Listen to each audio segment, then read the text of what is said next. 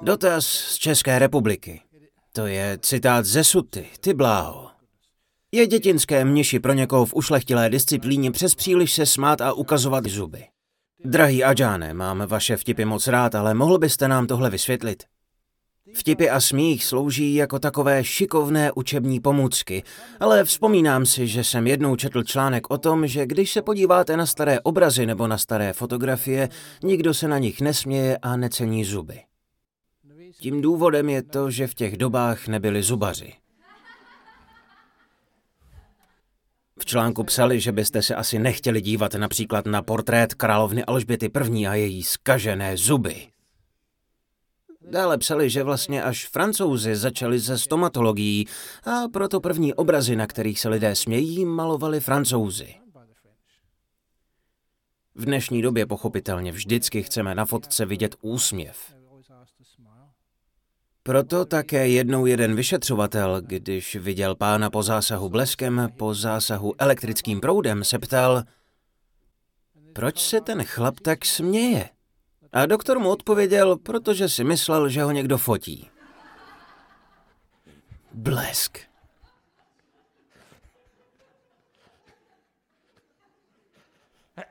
To dává smysl. Když jsem byl mladý mnich, nemohli jsme se smát. Vždycky, když mě někdo fotil, říkal jsem si, nesmíš se smát. Ale později se zvyklosti změnily. Měli jsme lepší zubní péči a taky jsme zažili spoustu legračních příhod. I Ajahn Chah často vyprávěl skvělé vtipy. Máme ještě čas na vtip od Ajana Chaha? Dobře. Jeho vtipy měly vždycky nějaký hlubší význam. Tohle je jeden typický, trochu drsný, ale nikdy na něj nezapomenu. Jednou jsme jeli v autě s Ajánem Čáem, dvěma dalšími mnichy a tlumočníkem. Ten řídil a tak seděl vepředu s Ajánem Čáem. Jeli jsme na nádraží. Ajahn Chah se z ničeho nic obrátil dozadu k novému mnichovi, který se jmenoval Gary. Dobře si na něj vzpomínám. Byl to nový mladý mnich ze Spojených států a Chah mu řekl, asi myslíš na svou přítelkyni v L.A., že jo? Měli byste vidět, jak chudákovi Germu spadla brada. A John Chá ho přesně odhalil. Myslel na svou bývalou holku. Byl to teprve mladý mnich, přišel nedávno. Myslíš na svou holku, že? Ano. Hrozně se styděl. Jsem rád, že Ajahn Chah takto nenahlédl do mé mysli.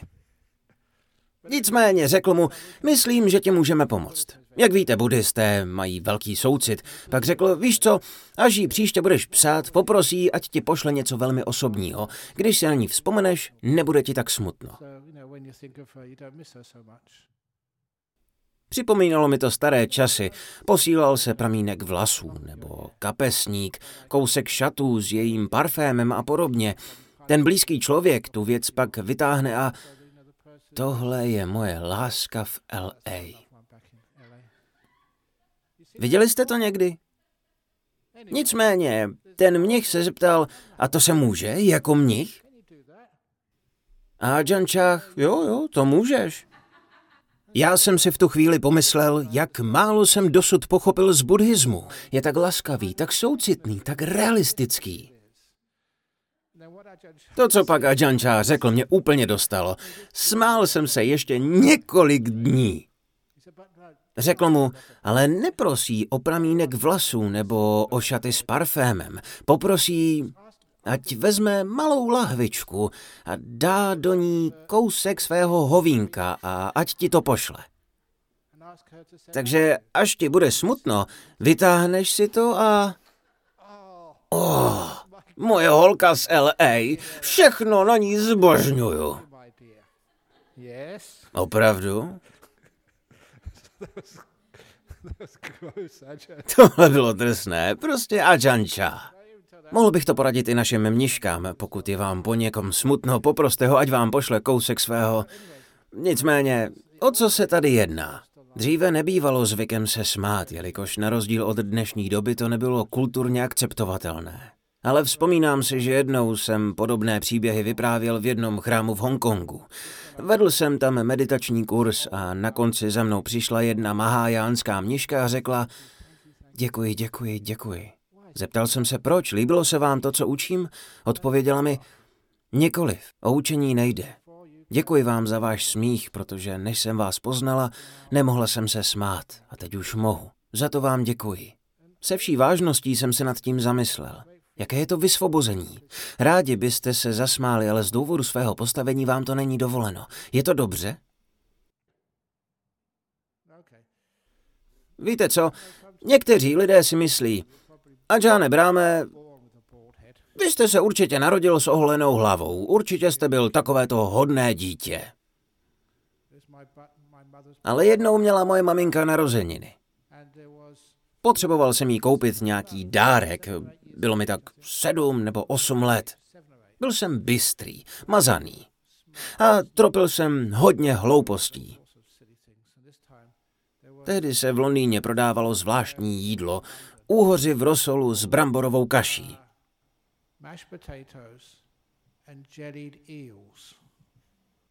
Chápete? Úhoři. Neříkal jsem vám už tu historku? Někde jsem to říkal. Nebylo to náhodou tady? To nevadí.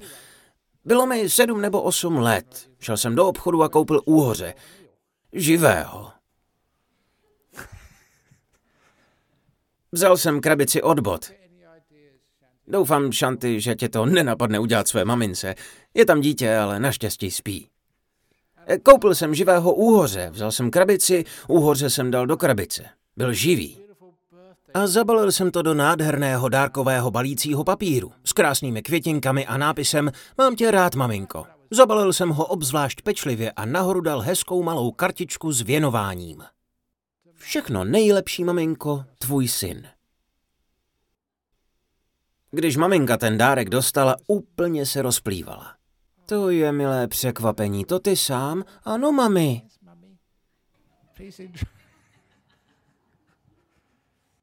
Absolutně nic netušila.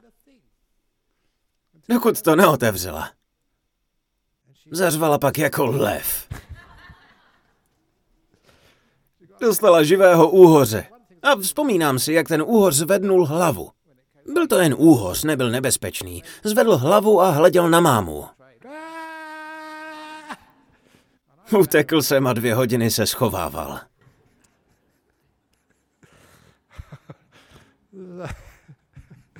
Tak takový jsem byl kluk.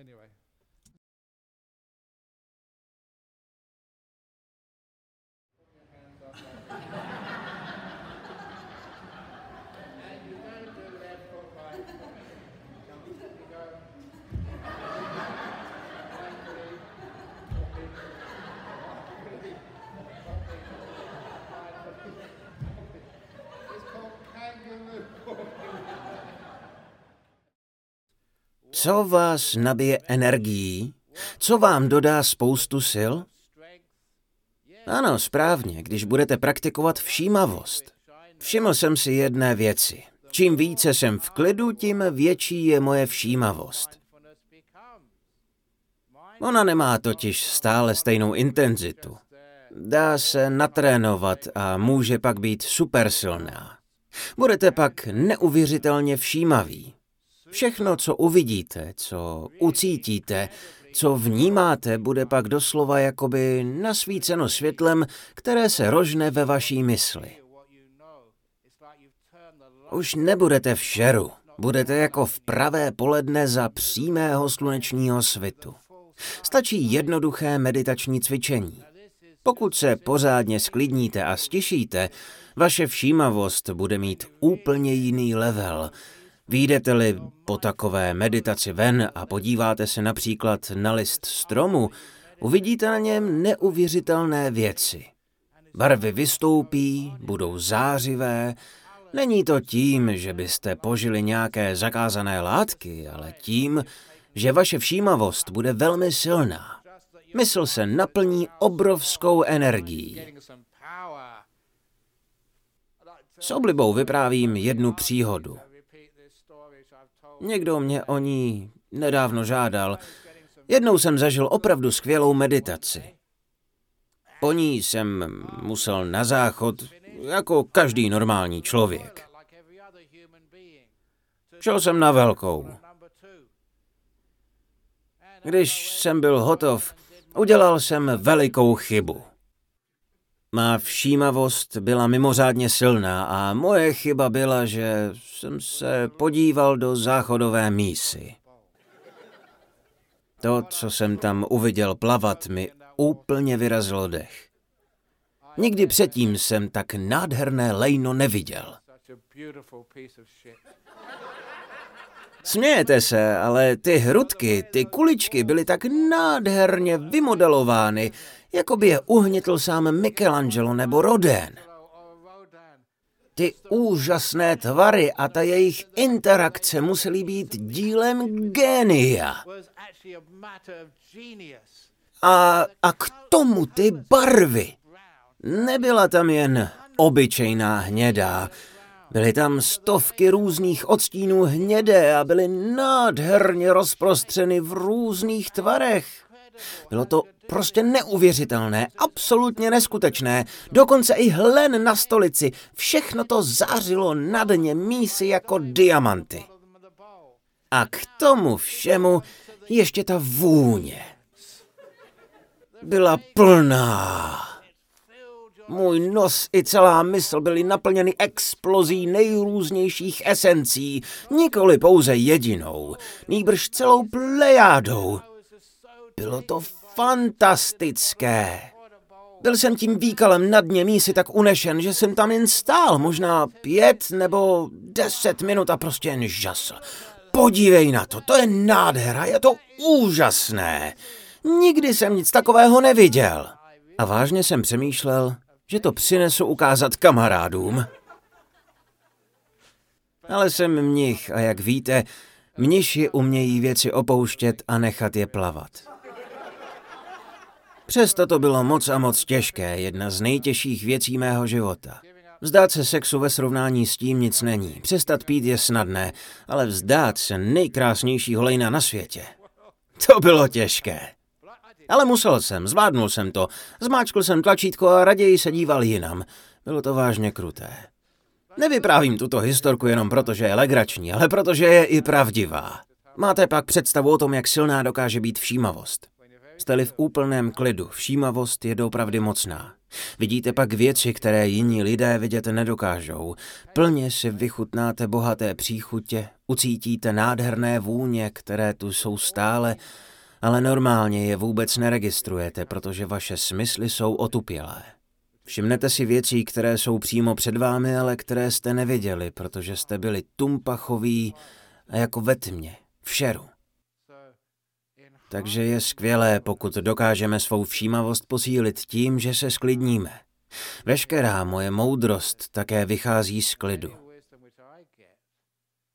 Všímavost zesílí, a mé duševní schopnosti jsou pak na zcela jiné úrovni.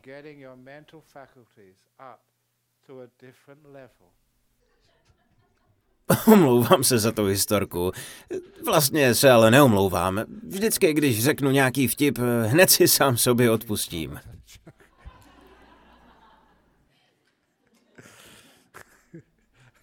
Každopádně. Dokážeme-li si odpustit, Otevře se nám obrovský prostor, kde můžeme být šťastní a zdraví a taky úspěšní. Někdy je to tak prosté. Něco uvnitř nám říká, nejsem dost dobrý. Udělal jsem to a to, ale měl jsem udělat něco jiného. Cítíte se pak provinile. Jak dlouho se musíte cítit provinile? Dokonce i do vězení vás pošlou jenom na pět nebo šest let, nebo tak nějak. Ale někdy si lidé hýčkají svou vinu mnohem déle. Pochopitelně nemusíte chodit do žádného vězení. Jedna z věcí, kterou často říkám, je, že v buddhismu vinu neznáme.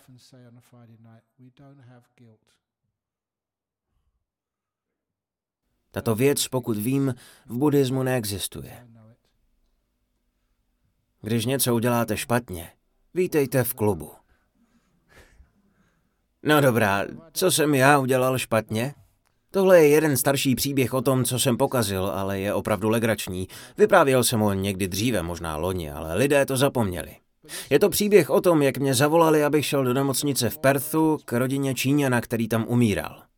Volali mi a řekli, musíte rychle přijít. Je to s ním zlé, je na jípce, možná jen hodinu dvě před smrtí. Spěchal jsem tedy do nemocnice. Přiběhl jsem na jipku, uviděl rodinu, pozdravil je. Tady jsem, uvidíme, co zmůžu.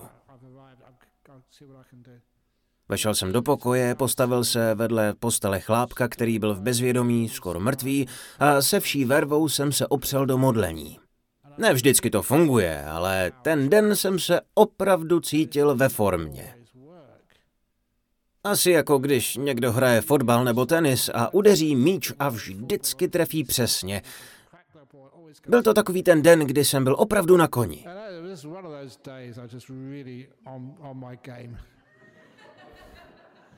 Modlil jsem se a modlil a modlil a pán se probral z koumatu. Bylo to jako zázrak. To se vždycky nepodaří, spíše velmi zřídka, ale tentokrát ano.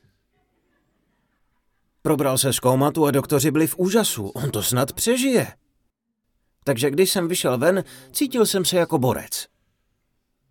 Šel jsem za tou rodinou a řekl jim, dneska se mi fakt zadařilo, on se probral z koumatu, nejspíš bude žít. A v tu chvíli se to podělalo. Protože tato rodina přijela až z Tajvanu, z Hongkongu a z Číny. Přerušili veškerou svou práci, koupili si drahé letenky na poslední chvíli a přiletěli sem, aby strávili s hlavou své rodiny posledních pár hodin života. A už dokonce zamluvili i pohřeb.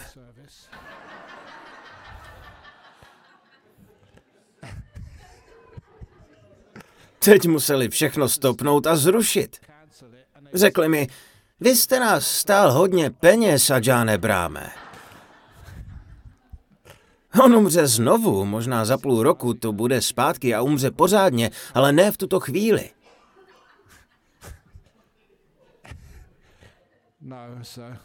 Neměli ze mě vůbec radost.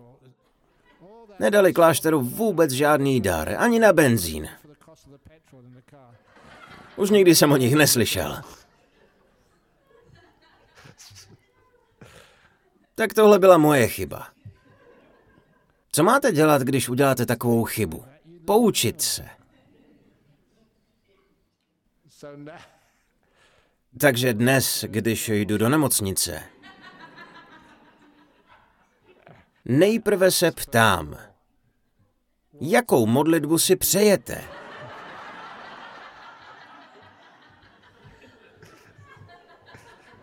Modlitbu za uzdravení nebo modlitbu za pokojnou smrt? V tom je rozdíl.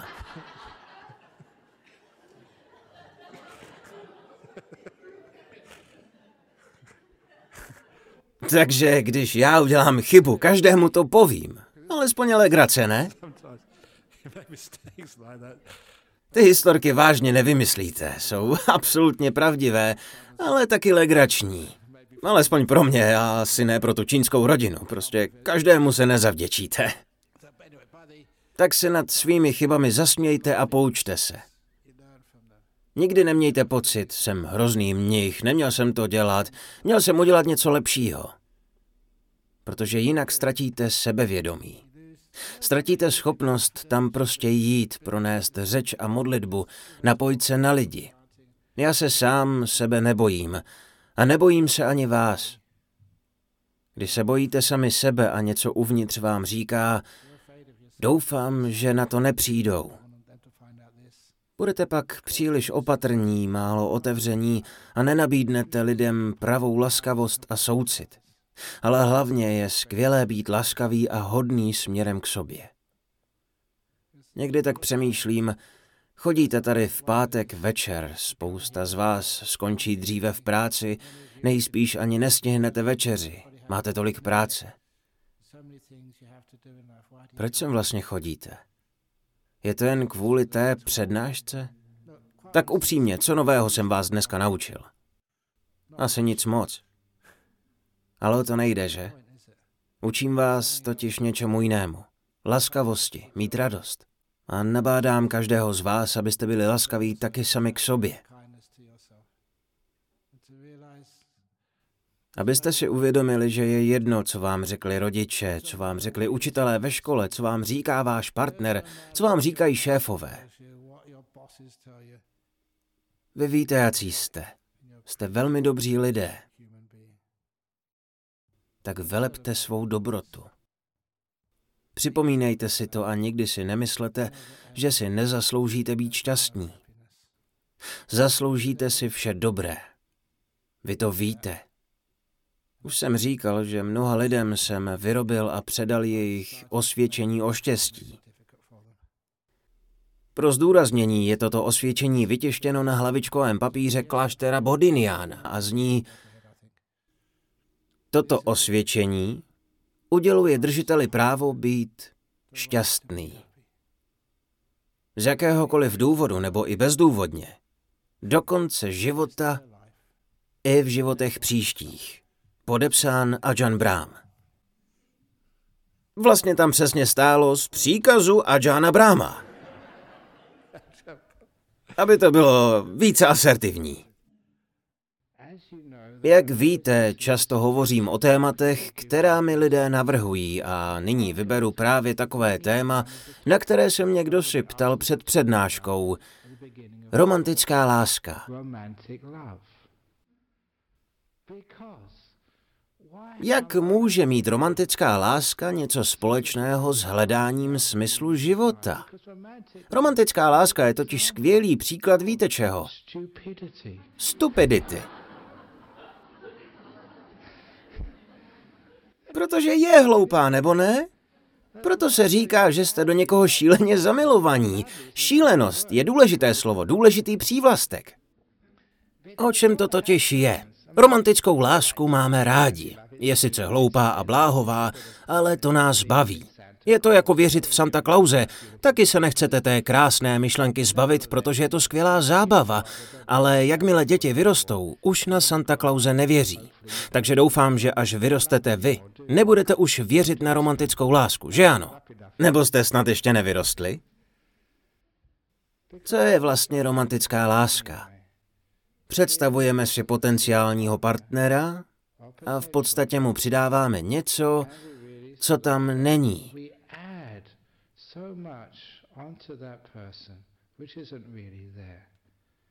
Proč to ale děláme? Mohou za to emoční bloky, naše touha. Toužíme se zamilovat. Někdy toužíme prožít románek tak moc, že vůbec nezáleží na tom, kdo je ta osoba. Jeden mnich, a je to skvělý mnich, když byl ještě mladý, býval velmi upřímný a vždycky za námi přišel a povídal, že jsme mladí mniši a neměli bychom koukat po holkách. Měli bychom být asketičtí, ale řekl, že někdy tak sedí v klášteře, přijde nějaká dívka, on se na ní zadívá a vidí, že ani není moc pěkná, mastné vlasy, plochá jak deska, ne zrovna přitažlivá. A on si řekne, ale ušla by.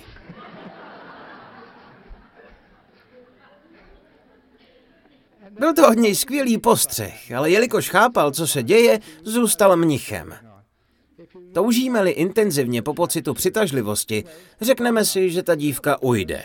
Nezajímá nás totiž ta konkrétní osoba, láká nás pocit zamilovanosti, ten pocit romantiky, to vzrušení. Vzpomínám si na dalšího mnicha, přijede v prosinci, nebyl tady už několik let, je to Ajan Sumedo. Plánujeme v prosinci v našem meditačním centru velké setkání mnichů. Pamatuji si, že jednou jel navštívit rodinu a potkal svou starou známou ze školy. Byla už skutečně stará. Zeptal se jí, jak se má a ona odpověděla skvěle. Když už si tady, nechceš přijít na mou svatbu?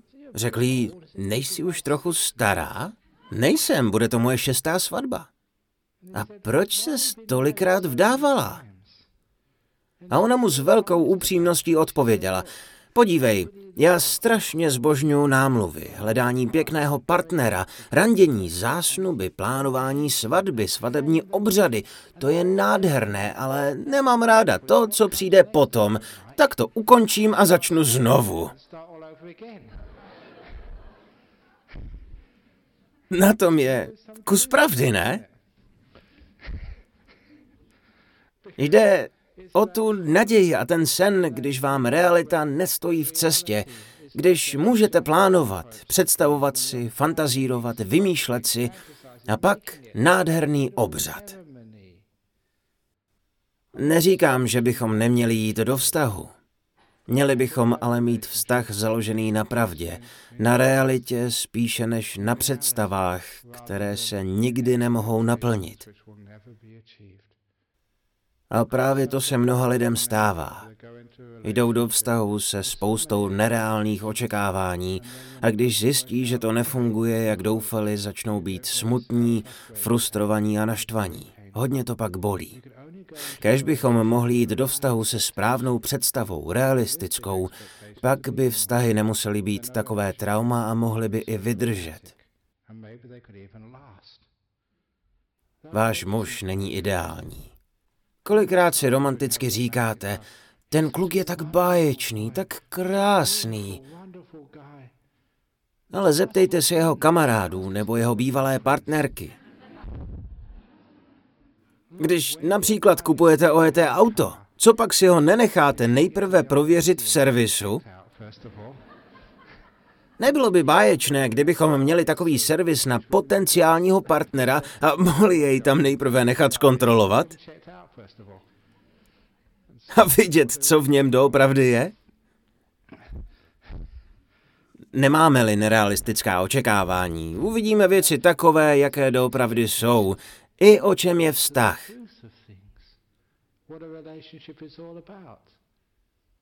Nemusíme vztahy odmítat.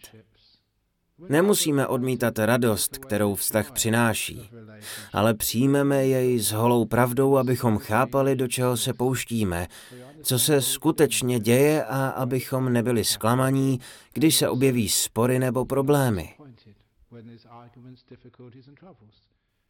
Žádný partner není dokonalý, ani vy nejste. Znám ještě další příběh. Už ani nevím, kdy jsem jej naposledy vyprávěl. Jak jsem řekl minulou středu v Armadale, vždycky rád přednáším před starším publikem, protože starší publikum si nepamatuje, který vtip jsem říkal před třemi týdny.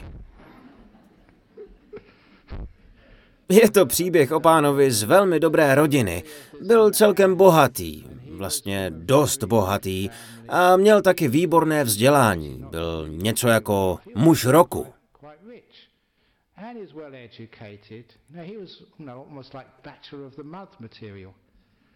Tak si řekl, jsem bohatý, vzdělaný, dobře vypadám, najdu si dokonalou ženu. Bydlel v Sydney a projezdil tam celé město a hledal tu nejdokonalejší ženu, kterou si pak vezme.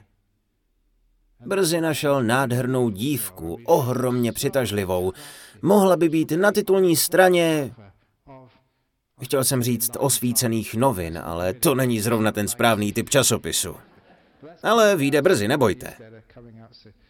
Na titulní straně nějakého bulvárního časopisu. Ale přesto, že vypadala krásně, vzít si ji nemohl, protože neuměla vařit. Jel tedy do Melbourne a tam našel ještě krásnější dívku.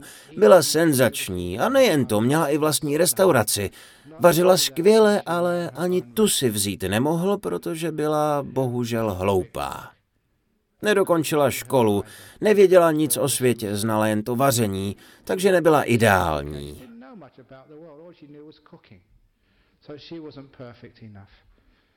Přijel tedy do Perthu, jak jinak. A našel tady perfektní dívku. Byla absolutně dokonalá, nádherná, vlastnila tři restaurace. Tajskou, italskou a australskou. Vařila skvěle. Byla také velmi inteligentní, měla dva doktoráty, byla okouzlující, chytrá, chodila každý pátek do našeho centra v Nolámára. Tady je vidět, že byla opravdu chytrá. Byla prostě ideální.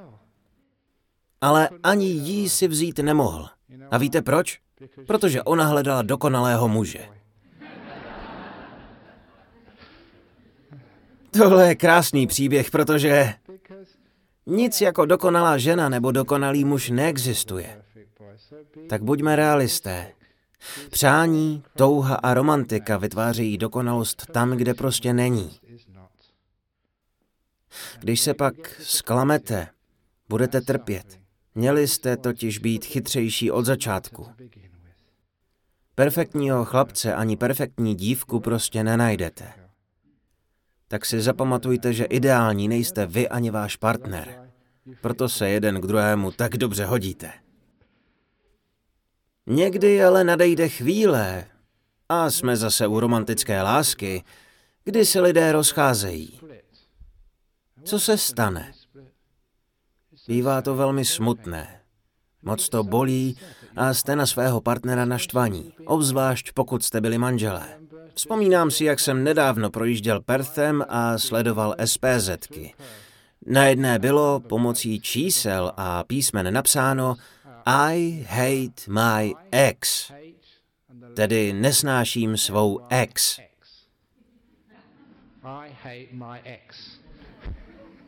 Někdo si to dal na auto. Proč najednou lidé nesnášejí někoho, o kom si dříve mysleli, že je perfektní, že je úžasný, že všechno je na něm je nádherné? Protože když se člověk naštve, většinou nedokáže vidět nic pěkného v někom, kdo mu ublížil nebo k němu byl krutý. Opakuji, že hněv a zloba pokřivují naše vnímání. Pak nevidíme to, co před námi skutečně je. Všimli jste si někdy, že někoho, koho nenávidíte, mají jiní lidé rádi a považují jej za nádhernou bytost? Vy však nemůžete pochopit, jak může mít vůbec někdo takového člověka rád. Jak si ho někdo může vážit, když vy jej tak nenávidíte? Jenže na světě neexistuje bytost, kterou by nikdo neměl rád. Stejně jako neexistuje člověk, kterého by měli rádi všichni. Proč tomu tak je? Souvisí to s tou osobou, nebo je to tím, že my sami k realitě života něco přidáváme? Pokud pochopíme, že zloba mění naše vnímání reality, uvědomíme si, že touha, stejně jako zloba, nám brání vidět pravdu.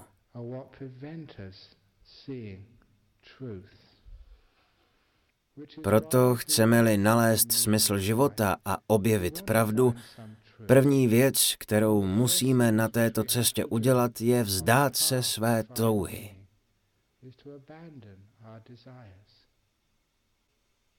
Pak se nám nestane, že vidíme pouze to, co si přejeme vidět. Nebudeme k realitě života přidávat naše sny a očekávání. Budeme připraveni čelit pravdě bez hněvu, i když pro nás může někdy být nepříjemná. Chceme-li skutečně vidět pravdu, musíme se zbavit těchto dvou překážek mysli, touhy a zloby. Slyšel jsem ještě další příběh o popírání reality. Je o jedné starší 65-leté dámě. Když jsem jej vyprávěl v Armadale, lidé si začali stěžovat a říkali, 65 let není stará. Většina přítomných totiž byla stará jak Metuzalém. Je 65 stará? Popírání reality. Ano, je. Před lety jsem tady měl skupinku mladých, mohlo jim být asi tak do 25 a ptal jsem se jich, kdy je člověk starý. Když se zeptáte 20-letých, kdy je člověk starý, odpoví ve 40. Čili od 35 let jsou pro ně lidé staří. Mně bylo 42, takže jsem přesně věděl, kde je moje místo. To bylo před mnoha lety, teď už jsem opravdový dinosaurus. Právě kvůli popírání reality si myslíme, že jsme stále mladí. Nicméně tato 65-letá slečna celý život budovala kariéru a nikdy se neprovdala. Její život se chýlil ke konci a najednou si uvědomila, že jí v životě něco schází. Chtěla by dítě. Byla bohatá a tak vyhledala drahého ginekologa, ten jí doporučil na kliniku pro léčbu neplodnosti a sehnal jí dárce spermií. Je neskutečné, co dnes medicína dokáže. Ona skutečně otěhotněla a v 65 letech porodila zdravé dítě. Úžasné, že? Když se vrátila z porodnice, mimochodem je to vtip, už se dostáváme k pointě. Když dojela domů, navštívili ji příbuzní a kamarádi. Dali se s ní čaj a řekli jí, chtěli bychom to tvé dítě vidět. Ona jim odpověděla teď ještě ne. Tak si dali další čaj a když ho dopili, ptali se jí, teď už ho můžeme vidět? Ještě ne, řekla 65-letá dáma. Dali si tedy další šálek a sušenky a opět se jí zeptali, a už ho můžeme vidět? Ještě ne. Proč ještě ne, ptali se jí. Uvidíte ho, až začne brečet. A proč? Protože jsem zapomněla, kam jsem ho položila. Tak tohle se může stát, když je vám 65.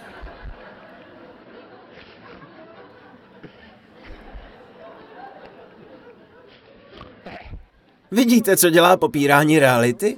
Může se vám ztratit dítě, když je máte v tak pozdním věku.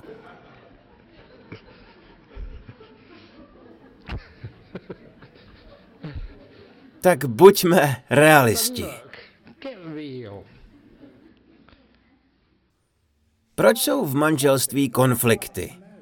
Co od manželství vlastně čekáme? Kolik vtipů o manželství jste už slyšeli? Přesto si myslíte, že vaše manželství bude nějaké jiné? Že bude výjimkou? Když však pochopíme pravidla hry, pochopíme-li lidskou povahu a povahu těchto institutů, nebudeme s nimi v konfliktu. Jak s oblibou říkal Ajahn Chah, žít v konfliktu je jako hledat želvu s plnovousem. Hledáte totiž něco, co neexistuje.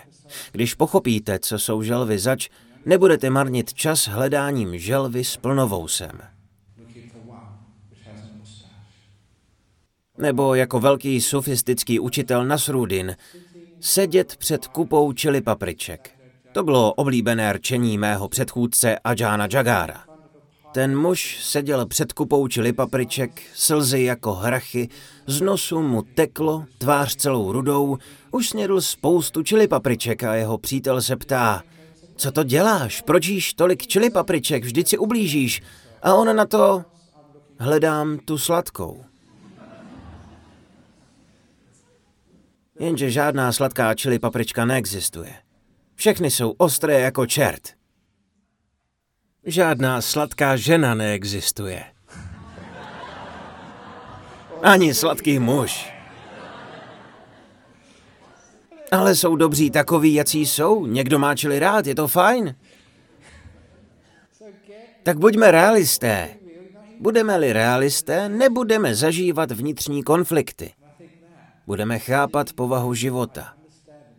Pochopíme, co život může dát a nebudeme žádat více. Budeme vděční za život, jaký je, za manžela, ženu nebo děti, nebo i za to, že jsme sami. Budeme vděční za vše, co máme a kde právě jsme. Poznáme-li hodnotu toho, co máme, nebudeme v konfliktu se životem. Pouze ten, kdo se smíří s vlastním životem, může tvrdit, že je v klidu. Ukončit vnitřní spor je podstatou osvícení. Už žádné, tak by to být nemělo, toto by neměli říkat, tohle by mi dělat neměli. Toto je konflikt a ten působí bolest. Tak zkusme v tomto období klidu a dobré vůle být v klidu a mít pokoj a dobrou vůli ke všem bytostem. Nejen vůči mužům nebo ženám, ale nezapomeňme taky na geje, transexuály, ale ani na zvířata, hlavně na krocany. Děláme těm chudákům krocanům hrozné věci, ti si moc klidu a dobré vůle neužijí. Takže přeji pokoj a dobrou vůli během těchto Vánoc všem bytostem, ať nejsou žádné konflikty, obzvláště ve vašich rodinách a příbuzenstvu. Budete-li trávit Vánoce a Nový rok v kruhu rodiny, nezapomeňte. Mějte je rádi s odstupem, zaměřte se na jejich budhovskou přirozenost, nějakou pěknou vlastnost. Jinak byste to mohli mít hrozně těžké. Tak to budete mít klidný život a veselé Vánoce. Přeji vám vše dobré. Děkuji. Děkuji za potlesk. Nebylo by báječné, kdybyste všichni byli pořád tak veselí a smáli se tak, jak vás teď vidím? A proč ne? Děkuji vám za pozornost. Sádu, sádu, sádu. Mé přednášky a meditační kurzy vždycky zakončujeme těmito třemi sádu. Neskusíme to ještě jednou s o trochu větší vervou? Sádu, sádu, sádu.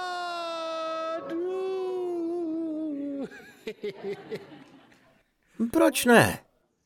Excellent. Okay, thank you very much, Hajar. No trouble. Thanks you for asking. You be well and happy. That's my intention. And the same. You be well, happy. Yeah. Bye. Bye. Thank you, Ajan. See you in Melbourne. Ajan. How do we find their party?